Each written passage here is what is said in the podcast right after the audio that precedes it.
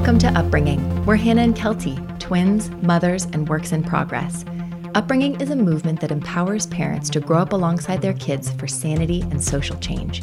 Through this podcast, speaking, and coaching, we focus on our personal work as parents, the awareness, intention, and approach needed to raise amazing humans, while we also get some shit done. Join us to radically redefine kids' resistance as an opportunity to nurture skills and values like consent, nonviolent communication, emotional intelligence, body positivity, and respect.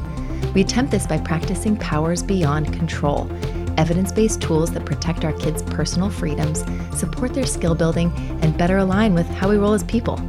To us, this is the practice of parenting, when we can choose trust over fear, connection over control, and progress over perfection. We're not just raising our kids, we're raising ourselves. Let's show up and grow up.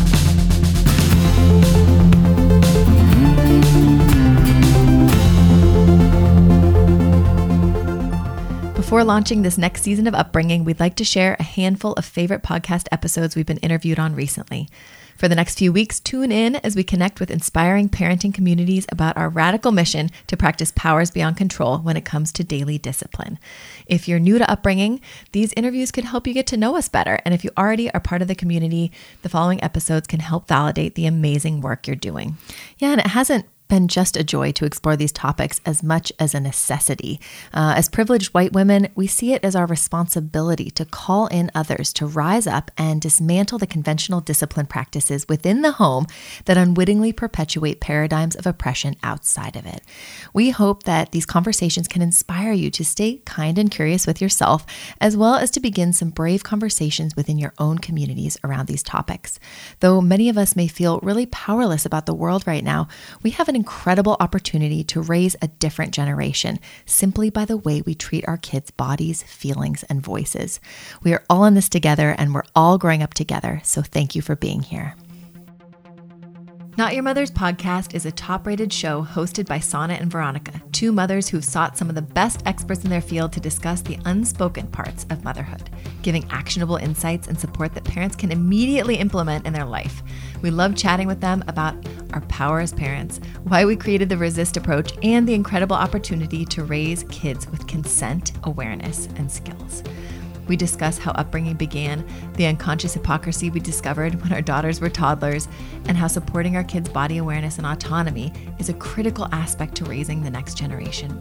We also unpack and walk through some specific ways we can honor our kids' inherent freedoms, doing with rather than doing to them during daily caregiving challenges.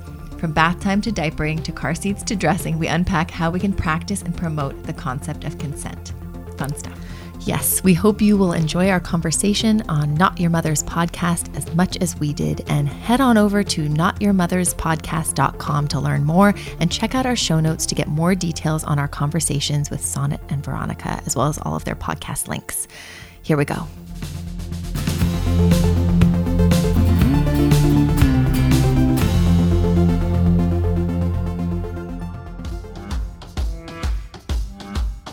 We're not experts. We're moms just like you.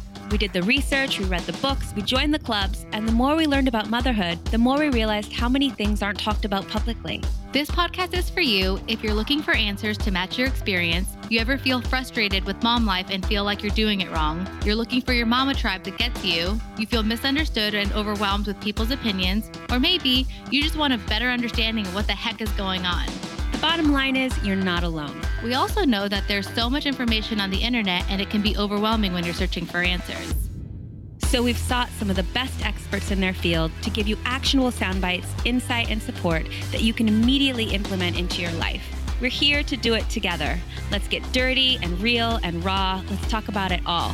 My name is Sonnet. And I'm Veronica. And welcome to Not Your Mother's Podcast.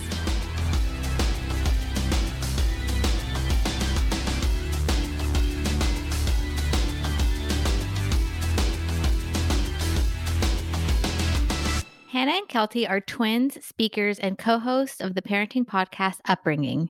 Certified coaches in simplicity parenting, positive discipline, and trained in the respectful parenting approach, RAI, Hannah and Kelty empower parents in over 100 countries to grow up alongside their kids for sanity and social change, elevating their discipline one conversation at a time.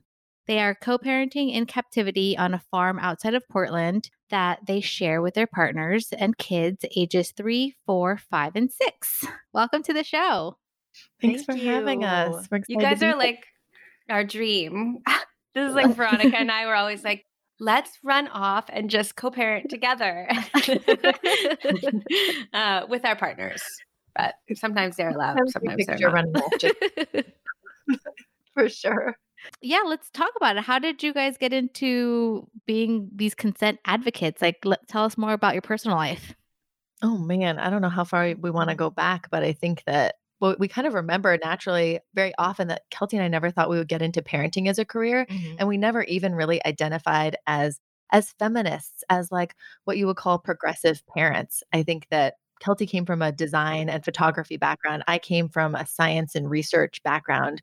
We teamed up together as the Weaver House doing branding and photography for small businesses and artists. And then we started families together, like right around the same time. We about 6 months apart with our first daughters. And I think that's when things changed for us. We had no idea that anything was really going to be different. We thought, well, we'll have kids and just keep on going with our regular life. But, you know, I think you guys can attest that's not exactly how it goes when you bring kids into your world. Tell what else? I think that when our daughters became kind of in that kind of a 2-year age, I'm sure you both are familiar with the kind of like independence building time when they start testing limits and start saying no and start resisting your agenda and all these lovely things. And you're like, oh dear God, where is my baby? Where did they go? That was a real changing point and turning point for us where we were just like, okay, I thought we were kind of bumping along here doing the respectful parenting thing. And now our kids are rejecting our loving agendas in every way. Now, what do we do?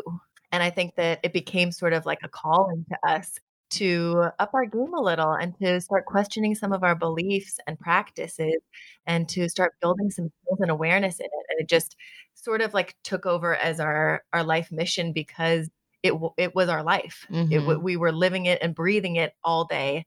Mm-hmm. And it just made sense to continue doing that and start sharing what we were learning. Mm-hmm. Oh, it's so true. It's funny how there's a joke in I think it's Trainwreck, the movie, Amy Schumer's movie. And someone's like, your life has not begun until you have children. And it's like, it's a joke, but it's like, you know, it's true because what you think matters to you maybe matters more or matters differently. And then you start, you know, what you start learning and when you start realizing that these little children are looking up at you and you're the model of what society and this world is all about, you start really questioning, like, what is my purpose in life? How am I going to raise this child? And what does it mean? And, you know, and we're women that want to have careers and have our lives of our own. So like, how can we weave the two together so you're not living these two different lives? So we totally hear you on what you guys are up to, which is so exciting. That's why we want to talk to you so much. I know. It's like, these girls are doing what we're doing in a different way. Like, it's so interesting. And that's part of the parenting world is like you can work together and share notes and like, you know, it's just a community of support. Yeah. And we all have these overlaps, you know, everyone has their kind of zone of interest and their lens that they bring into the puzzle and the process and the practice. And I think for Kelty and me, we realized that there was this kind of strange unconscious hypocrisy going on in our parenting where we were like, oh, you know, parenting respectfully, these kids, as Kelty said, were pushing back and really coming into their own. They were resisting us all the time. And I think we realized this felt so uncomfortable. Why do we always feel so bad about what's going on with their resistance, with our response, you know, with these power struggles we were having, especially around their bodies and around these activities of daily living and our responsibility as parents. And I think we started realizing that it was because we were kind of in some ways the man, the power, the authority in the house. And we were kind of like not really very aware of the power and the privilege that we had as parents. And we weren't really looking at our kids as checking that power and checking that privilege and saying, hey, I'm growing up and I deserve a seat at this table and maybe give me a little more power. You know, it's not something we think of all the time. Right. And it's something that as maybe when we were raised, it was like be seen and not heard, like we're not given that power. And so we had to fight for it or, you know, when you're older, so what would you say from all of the work that you guys have done in education and how you share with other parents, what is kind of the unsaid and unspoken there? I think I think you were just touching on it a little bit, but yeah, I think that the unsaid and unspoken with when it comes to discipline and parenting through those most challenging moments with our kids is realizing that we don't just have an incredible amount of privilege or a permission, to like as parents to basically get shit done, to see to our kids' needs, to get those diapers changed, to get them in their car seats, to get them dressed, to get them fed, to get them clean, all of these things. We have permission to do that automatically, unquestioned permission as parents to do those things. But that there's this other kind of side to the coin, which is privilege. And, that's where we say, wow, we have all of this permission to do these things based on this responsibility as parents. But wow, there's this whole invisible world of privilege where as we do that, as we enact that responsibility, gosh, we want to do it respectfully if possible. We want to do it collaboratively if possible. We want to do it honoring our kids' bodies and their humanity and their freedoms. And that kind of stuff, it's not part and parcel of parenting. None of us was trained that way. None of us automatically necessarily thinks of, oh, that's my responsibility as a parent is to honor and respect my child's freedoms. We'd never thought of that at all. But I think that was because we were reading a lot of feminist literature and really getting into our progressive lady selves a little bit more, that we realized, wow, we're honoring all of these things, the bodies, feelings, voices, marginalized communities of ourselves in the workplace. And then we're coming home and telling our kids the exact opposite. We have permission to say, do not speak up to me. Do not question my authority. Do not say no because I said so. And I think that was a big realization for us. And that's the thing that Kelty and I love talking about that's so unspoken is, wow, what about our privilege? Let's acknowledge that and let's use that power that we have as parents a little more sensitively to enact that responsibility we have as their caregiver. Wow. Yeah. So I guess what does that look like? Because you do have to get them dressed and you do have to get them in the car. And there's all this pushback against that. And like, recently, my child doesn't want to wear her diapers anymore, but she also doesn't want to pee in the potty. And it's like, we can't just go around naked all the time. So how do you do it in a collaborative way, in a respectful way that doesn't take all day? Because actually right now we do have all day to figure it out, my daughter and I, because we're in the pandemic. So, but like, what if we didn't have that time right now? Right. Or, I think maybe we have a lot of time, but we don't always have a lot of patience. Or we are working a job while we're also chasing a 2-year-old around. Yeah. We have privilege as parents, but everyone has different levels of privilege in the situation they're in the pandemic right now, for sure. And I agree. I think that's the beautiful like $1 million question is, okay, but how we have values. Okay. We've got these intentions now. We want to be more respectful about our kids' bodies and choices and bringing them into that conversation. But how do we do that?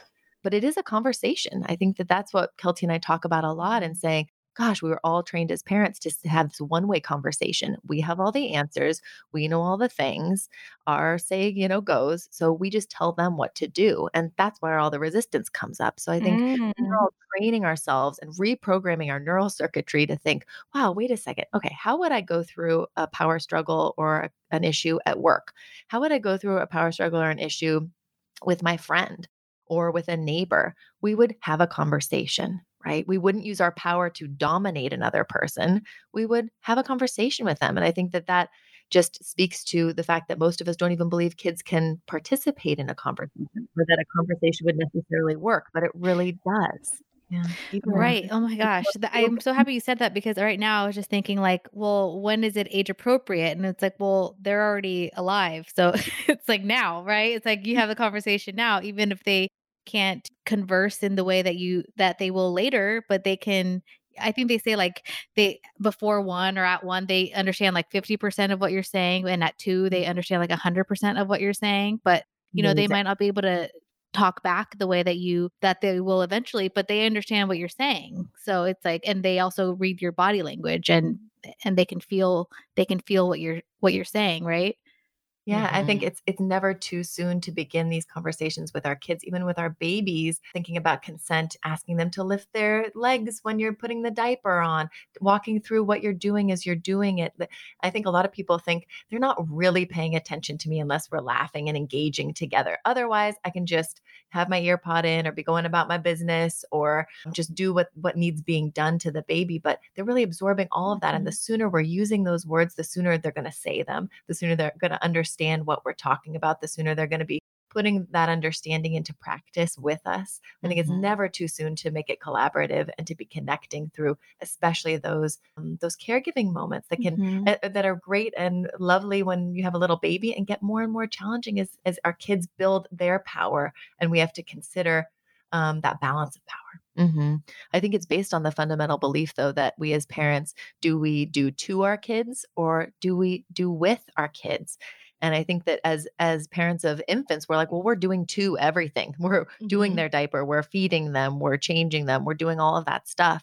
But then as the kids start building that independence and those skills, we have to start letting go and realizing that this is a with situation. This is no longer a to situation. And that every time our kids resist us, they're saying, do this with me. Do this with me. Give me some of my power back. I have personal power. I have these freedoms that I want to be building agency and independence in. So help me do that. And that's what we use our resist approach for. So we have we talk about a lot about the control approach in parenting, which we created this silly acronym: consequences, on my terms, now, threats, rewards, overpower, and lectures. And that's kind of the normal kind of approach of parenting that we end up reaching when we lose patience, when we don't want to, push our kids around, but then we just kind of get to that point where we end up feeling like we need to give consequences and do all of that. And the resist approach is kind of the alternative option. It's using powers beyond control. It's saying, gosh, what we do to our kids is what they're learning. If we're using our power in a way that's disempowering them, that's what they're learning about power. They're learning that their bodies can be disempowered by somebody, even someone who loves them a lot.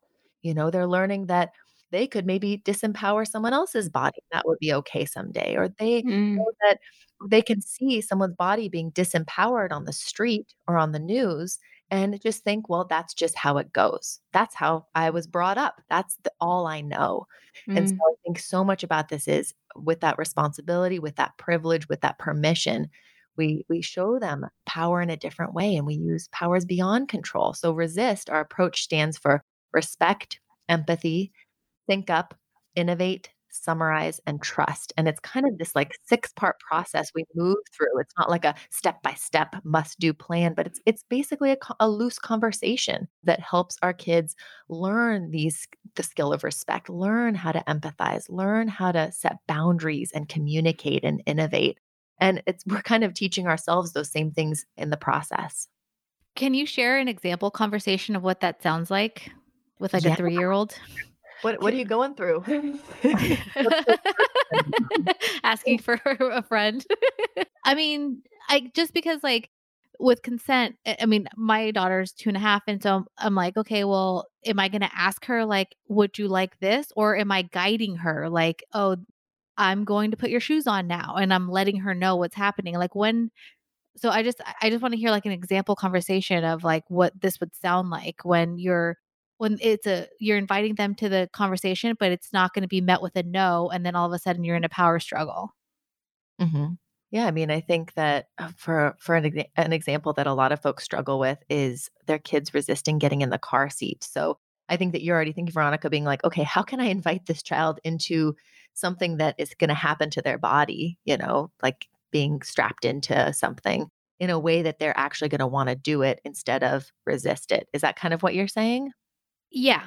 So let's say, I think we've all been there before, and we all are driving a lot less right now, but this could be used for a diaper change. This could be used for a kid resisting toothbrushing, kid resisting nose wiping, a kid resisting medicine or something like that. Anything happening to a kid's body where you're like, oh God, this is going to be tricky, or where they are doing all those crazy delay tactics, and it's like a struggle. But let's say our kid gets in the car, and we both went through this. A lot of folks we coach go through this too, where they clearly they're not ready to get in their car seat maybe, or they're messing around in the car.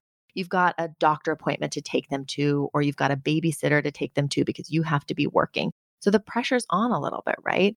And so I think that conversation would start with respect. Kel, do you want to go for it? Yeah, I think that the respect step at the beginning and the trust step at the end are less kind of in the moment things, and they're more about thinking about our approach and our mindset. A lot of the respect step is about questioning our expectations. Like you said, Hannah, in this case, this thing probably has to happen. We got to get from here to here. But oftentimes when our kids resist us and we feel like we need to go into control mode, the respect step helps us be like, but does this have to happen right now? Does this have to happen? Does the whole room have to be clean? Do they have to be dressed from head to toe, or is a couple articles of clothing missing okay? It's where we kind of question a little bit and say like, am I crazy? I'm getting some resistance. Do I want to die on this hill? Okay, how much of this is important, right? It's also where we think about respecting them as their own human being with their own personal point of view, not necessarily our point of view. It's where we acknowledge where their development is. Their development is usually what they're showing us, right? Moving around in the car a lot. So often we're like, but they're three, they should be able to. And when we start going to should mode in the respect step, we scrap that. And we're just like, they are where they are, and we're going to meet them where they are. Right. Right. So we've already said, hey, it's time to get in the car seat or whatever it is. And they're not wanting to get in. Right. Right. So then we'd move on to the empathize step, where it's like, you know, in order for kids to want to cooperate, they need to be felt, they need to feel like they're seen, like they're respected, like they're understood, especially by an attachment figure. And so if they're upset, especially, then we need to calm brains, calm bodies before we can move forward together. But in this case, in a resistance moment, they just need a little bit of connection, and they need to be heard and validated. So we'd say something like, looks like you're wanting to keep climbing around the car, or you know, maybe there's crouched down, like playing with some dirt on the floor of the car or something. And you'd be like, oh my gosh, this dirt, like, what are you doing with it? That's really interesting. So we're showing them that we're side by side. We're listening for however minutes we can handle. So that could be 5 minutes. That could be literally 30 seconds where we're able to say, I want to connect to you. I want to show you that I'm on your side, that I care about your agenda, your needs, your experience of the world. Yeah. And when in a situation where a kid is a little more dysregulated, maybe they're saying, no, I won't get in my car seat or whatever it is. That's where we validate and acknowledge what they're saying. Oh, you don't want to get in right now. You're not feeling ready. Okay, how come? What's going on? Not why, what's your problem? But like, what's going on for you? And this is the time where this is an investment that actually pays off, right? When our kids feel more connected to, they're more likely to do what we want, right? They're also more likely to understand why they're struggling. Where is this internal resistance coming from? We're helping them name that in the empathize step. We're exploring it side by side with them, right? Then we move on to a quick sync up. So, okay, so I've heard where you're coming from. Does that sound about right? You're not ready to get in your car seat. Like three popsicles before you get in the car seat. Okay. Or we're never going to grandma's again, ever. That's how you're feeling right now. Okay. Okay, cool. Okay. So I wanted to share the situation for me, which is, I've got to work at 10. You know, normally we jump to sync up first. We're like, dude, it's 9 o'clock. We have to go this and this without having heard their situation first. So and this is the point where we say, wow, can I tell you why? Can I bring you into, I've listened to yours, so you feel validated. Now, can I bring you in and tell you why we need to get in the car seat? And if we bring it in, like, not, I'm going to tell you why, but can I tell you why? I have this very interesting piece of information and I want to connect you to it so that you can understand, right?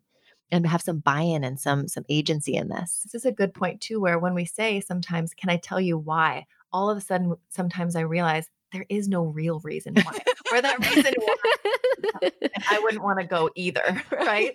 So it's a really good step as a parent to say, can I tell you why? And then you have to actually think about it yourself, because I need to work. That's a legit reason why. If it's, can I tell you why? Because I need to leave the house because I feel like I'm screaming and I need to get away. But it helps us connect legit with our kid about the context of their life, with which they absolutely deserve and to be a part of. I agree, Kel, that I think that's often why kids resist so much, because they haven't been told why. They don't know why they're being picked up and taken somewhere. They don't know why the diaper change has to happen now instead of 10 minutes. We just don't think we need to involve kids in their lives that way, especially in those early years. And oftentimes just telling them why, they're like, oh my gosh, you told me why. I'm side by side with you, Mom.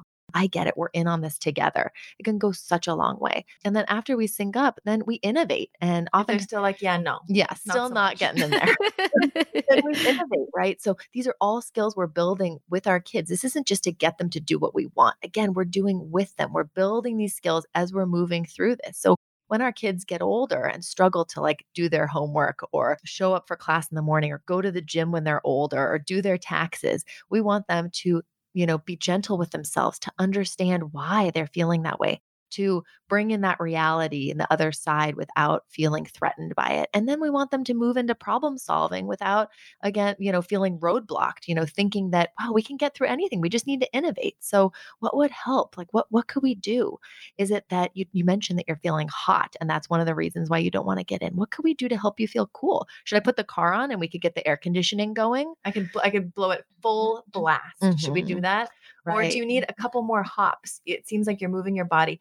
Can you hop from the back seat to the front seat and do a flip twist into your seat? Mm-hmm. Right. Right. And this is where people are listening and they're like, are you kidding me? I cannot go through over and over. This is so permissive. This is so just lying down, catering to them and their little fit and their stuff. Mm-hmm. And we're here to say that it's absolutely worth it. We can't do it every time, but this innovate step is actually an amazing one here. And they'll be like, I'll do a jump, flip, twist in. And then we go on to the summarize step, which if the resist approach conversation had gone well, would be something like, you really didn't want to get into your seat. And we figured it out.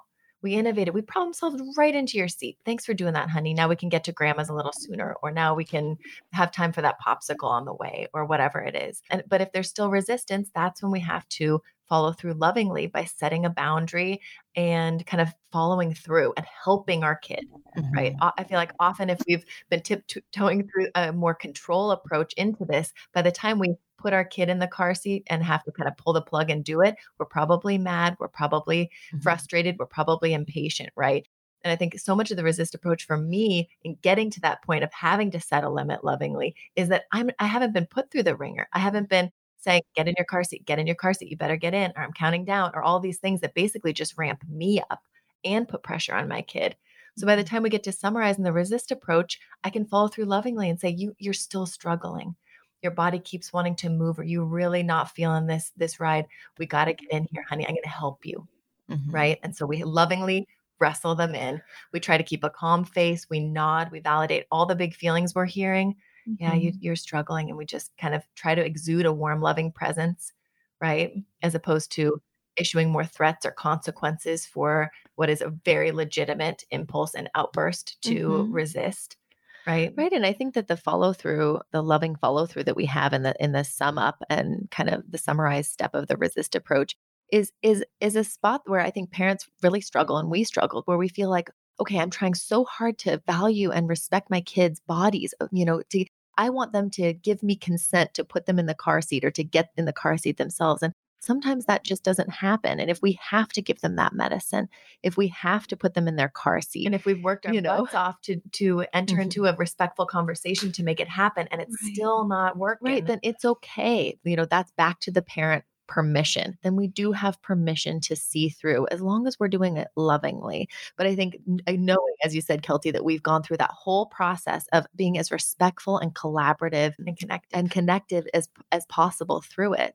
And then we move into trusting that we have so many opportunities to move through these things with our kids. I mean, whether it's, you know, hugging and kissing a family member, wrestling or being tickled, being put on play equipment, things like that, where they don't necessarily even resist, or if it's in more resistance-based activities, like getting their hair brushed, washing their hair, brushing their teeth, getting socks and shoes on, those types of things. We have so many opportunities to have these conversations with our kids and say, this is your body and your choice, but I have this responsibility. How can we work on this together outside the moment? I think that's part of the trust step, is saying we don't have to talk about everything in the moment. We can run through a connective experience through the resist approach, but we can circle back later, right? Mm-hmm. We can be like, oh, remember this morning we're like cuddled in bed when you were having trouble getting dressed, or when you were having, we were struggling to get in the car when we needed to go.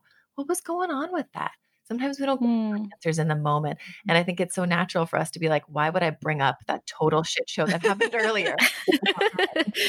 But actually where so much learning and connection can happen. It's where we can show our kids that everything is figure outable, that we're not scared of conflict, especially with the people we love most, that they can always circle back with us about something that they were uncomfortable with a friend, with a relative, mm-hmm. with us. I love it when my kids call me out and are like, I wanted to talk about earlier. I feel like you kind of snatched that thing out of my hand. And I'm like, I totally did that. I'm really sorry. Snap. Yeah.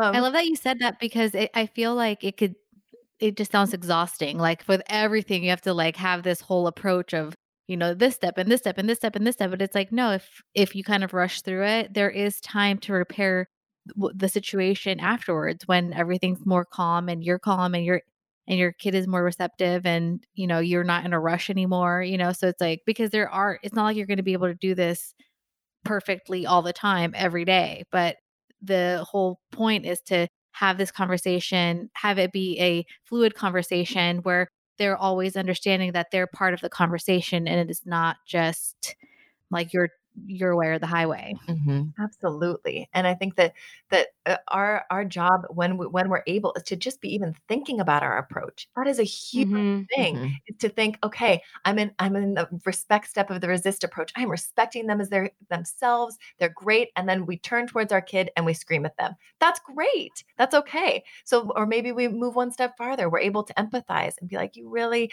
you know, wanted the spoon to be blue and you're really struggling with that right now. And we empathize, and then we just can't hold it in any longer. We're like, I can't do this. And we leave, or we send them to their room or whatever it is. Every time we can take one of these steps, we're practicing, right? And that's right. Talk about progress over perfection, and that this is a practice. Sometimes we spend 20 minutes in the innovate step. Sometimes we skip it and pull the plug and have to start over and spend a lot of time in the trust step preparing and circling back and modeling and storytelling.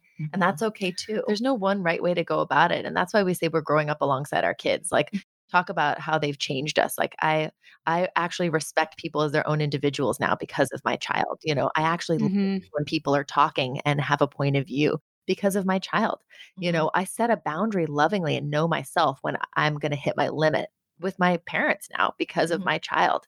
You know, it's like so many of these things we're working through. We're running the resist approach. Our kids resist us. We're resisting these paradigms of control, this idea of who we should be as parents that we don't have to be.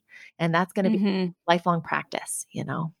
Yeah. Yeah. I really love that you say it's a lifelong practice, because, you know, you're learning just as you go along. And so it's not like you're just going to, now that you understand resist, you're going to get it every time and they're going to respond exactly how you want them to every time. It's like a practice, and you're going to start to get to know them, and they're going to get to know you along this journey too, in a new way that's kind of opening up. And I know that from our journey here of parenting, where I feel really frustrated sometimes, like I don't know what the right thing to say is. And I'm like trying different approaches while I'm, you know, like in real time. And then later to be able to like revisit it and go over it and figure out like next time what you could do better or how that landed for them, is it gives so much permission around the process to the parents too. So it doesn't just have to look this perfect way. Well, and also like, I think if parents just remember that you're not going to be a parent to a 9-year-old until your child is 9. You're not going to be a parent to a 12-year-old until your child is 12. So you're continuously learning with them as they're growing older. And absolutely. That's such a good thing to remember. And I think we have to keep remembering too, that this isn't just, again, something we're doing to our kids that we have to get right. This is something we're building with our kids. And they are going to start participating, and the momentum is going to start building. It is incredible to see our clients who have started working the resist approach realize how much easier things can get. That when you use the control approach for, you know, a 4-year-old, if you start using the resist approach, your kid starts using the resist approach on you and their siblings and, you know, other people. It's really amazing to start seeing the beautiful momentum that starts happening. It's not like we're using this exhaustive approach and conversation every time. It's not Groundhog Day in the way that the control approach is Groundhog Day in some ways. I think that's true. Right. My daughter the other day, she says to me, she's like, "Let's have a conversation about it, Mom. Let's talk about it." I was like, oh no, now what do I say? Okay, let's talk about it. Or was she asking for one more minute? Just one more minute, Mama. Anyway, yeah. So they do learn. They learn, and you're collaborative, and then you have to learn, you know, how to collaborate with them in real time. Mm-hmm. And so in 1 or 2 sentences, what do you want us to take away from this unspoken area of your expertise? I think that as parents, we might be in charge of our kids' bodies, but we don't own them. Our kids' bodies belong to them. And I think the sooner that we can respectfully help our kids attune to their needs and their experiences and have agency over their lives, the sooner they can move into the world independently and joyously and capably, advocating not just for their own bodies, but respecting others too. Love it. So I think if we could just dive a little deeper into some of the questions around consent and sex and body awareness, like really getting, I think everything that you shared can be applied to that. But if we can get specific in that, I feel like that's something, you know, we try to teach our children the names of their bodies so that they can give them power and give them all of this information. But how do you do it in a way that they can understand when they're younger and without putting all of your own fears, like predators and all of that on them? How could we talk about that in a little bit more like a specific way? Mm-hmm. I mean, I think that so often we're like, okay, our parenting job, when we teach our kids about consent, we teach our kids about body stuff, about sex, about all of these things, it has to be like from this external perspective. It needs to be from the outer world, about boys, about classes in school, about, you know, boyfriends and girlfriends, about all of these types of things. And I think that, I mean, we only have kids up till age 6. So those conversations are going to be coming, and they're very critical to have, giving our kids books, giving our kids time, and just listening to what they have to say, modeling as best we can our own body love, our own stories, you know, that are age appropriate. But I think what Kelty and I focus on the most is with those younger years and saying, we are the model that they are going to be, understanding their body and how to treat somebody else's body. And so it really is in these caregiving moments. We always bring it back to those. They seem so innocuous because we're their attachment figure, their caregiver. We love them, right? But we still have to realize the impact we have by how we treat their bodies. And I love that you brought up, you know, using real names of body parts. That's such a great one.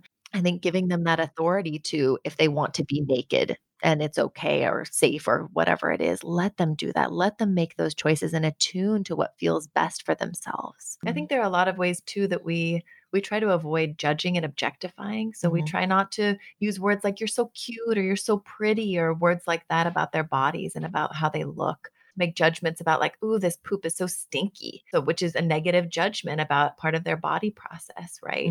Stuff like that. We've learned a lot from an account on Instagram, but they have a website as well called Sex Positive Families that we would highly recommend following. They are really like the guru on how to bring up all of these conversations about consent, about body attunement, about sex, about gender, all of those amazing topics that are so hard. Yeah. I would say our expertise is more around the implicit conversations we have through our caregiving activities for sure. Love it. Do you guys have a gift for our listeners today?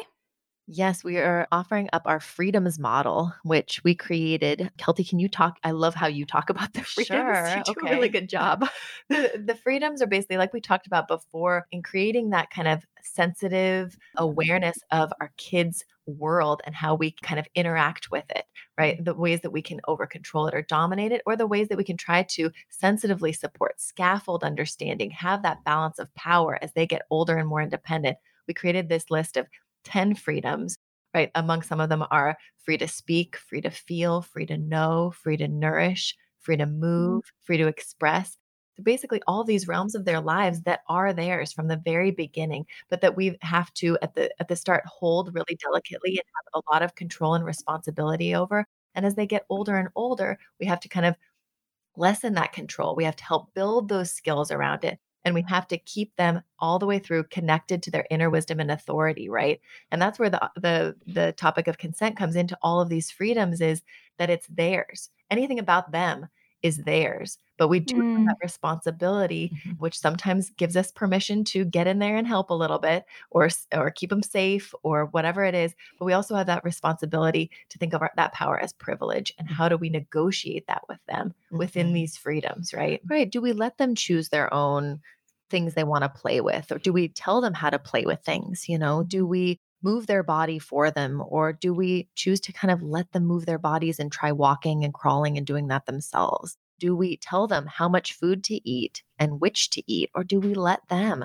take over that responsibility and attune to themselves earlier? So it's a 10 freedoms that we go into. We give examples of what that looks like and sounds like in those realms, and also have that goal and that dream of, if we're sensitively supporting this freedom, this particular freedom, what is that helping our child become as they grow older, because I think it really helps to be like, why are we doing this again? What's the dream again?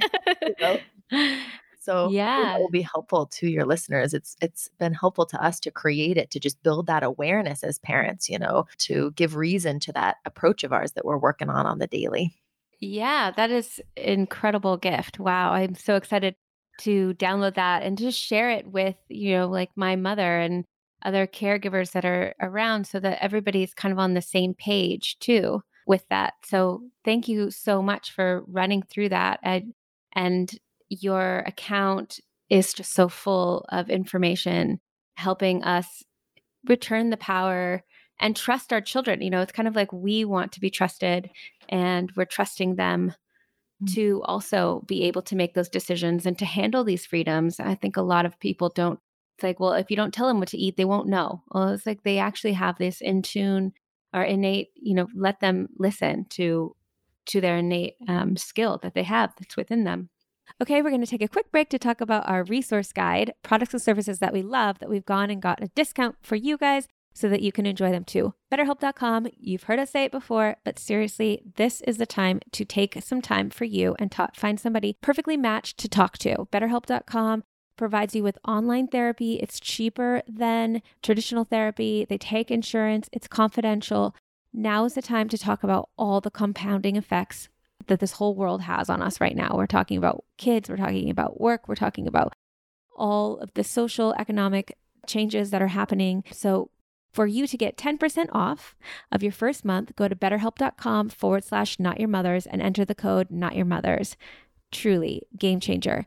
Next, we're talking about Ready, Set, Food. If you have a small child, I'm talking 4 to 11-month-old baby, and it's time for you to start introducing peanut butter and other highly allergic foods, this product takes the guesswork out. It's designed by a mom, allergist mom, to help parents with this.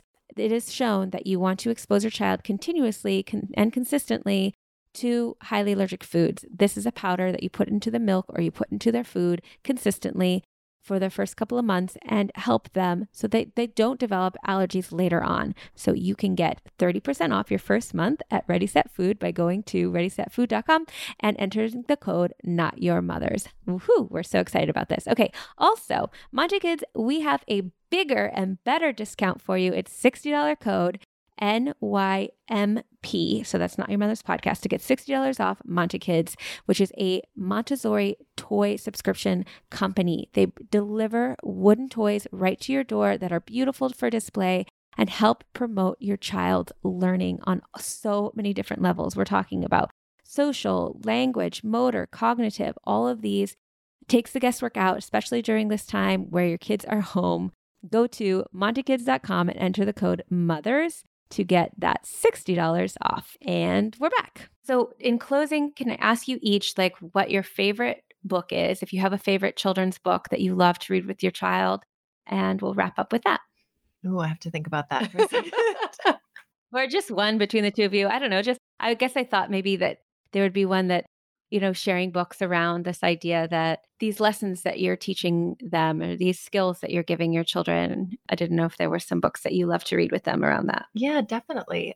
A couple seasons ago, we interviewed Teresa Thorne, who's a podcaster and author. She hosts One Bad Mother podcast, but she wrote this amazing kids book called It Feels Good to Be Yourself. And it's one of our kids' favorite ones. And it really just helps kids explore this topic of gender identity and really just personal identity in general. It's a beautiful story that kind of weaves through lots of different families and lots of different people and is based on her daughter, Grace, who's gender nonconforming and went from a boy to identifying as a girl. Mm-hmm. Wow. Beautiful. Well, thank you so much. This gift is fantastic and was just beautiful conversation, and we can't wait to stay in touch with you guys on the internets and on Instagram. So tell us again, for all of our listeners, where we can find you. Yeah, you can find us at upbringing.co and you can tune into our podcast there. Check out our shop. We have lots of guides on sibling conflict, big feelings, resistance, which is also so pertinent to the conversation we had today. Oh, and we forgot to offer 20% off to your listeners too in our shop with the code FRIEND. So we wanted to add that in there too. Fun. That's great. Elements of respect, which is a big, beautiful poster that has a lot of that phrasing that I think we all need the inspiration for sometimes when we're moving through challenges with our kids. And we have a lot of, we're also on Instagram at upbringing.co, where we do a lot of videos that talk about all of these topics and beyond, and where we're building community. And we're just really grateful to have met you and to be connecting with your community, and hope our community will find you guys as well. Yeah. Thank you.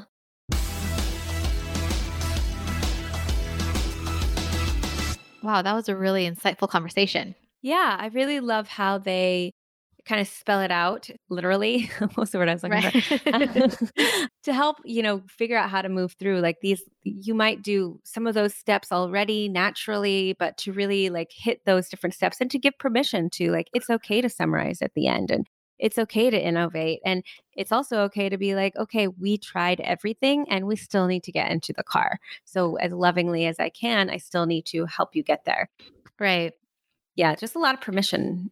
Yeah. And a lot of like understanding that there's a lot of moving parts to this. And I just loved how they were able to give you those components of like what an ideal situation of like having a seat at the table for your child looks like. But in reality, it's like, you're not going to always get it. But the whole point is like to practice it, because that's what's going to have it be ingrained in you. And then it'll become the inner dialogue of your child. If you just continuously talk like that. And then once we have the sex positive family on our podcast, we can go in deeper about like what that looks like when it comes to like sexual situations, because, that whole like pedophilia and is all like up in the forefront of society right now. So it's important to also like see how that translates into that sort of situation. Yeah. Yeah. I'm excited for that too. Right. And I love their freebie. So make sure to grab that with all those freedoms. That's going to be amazing.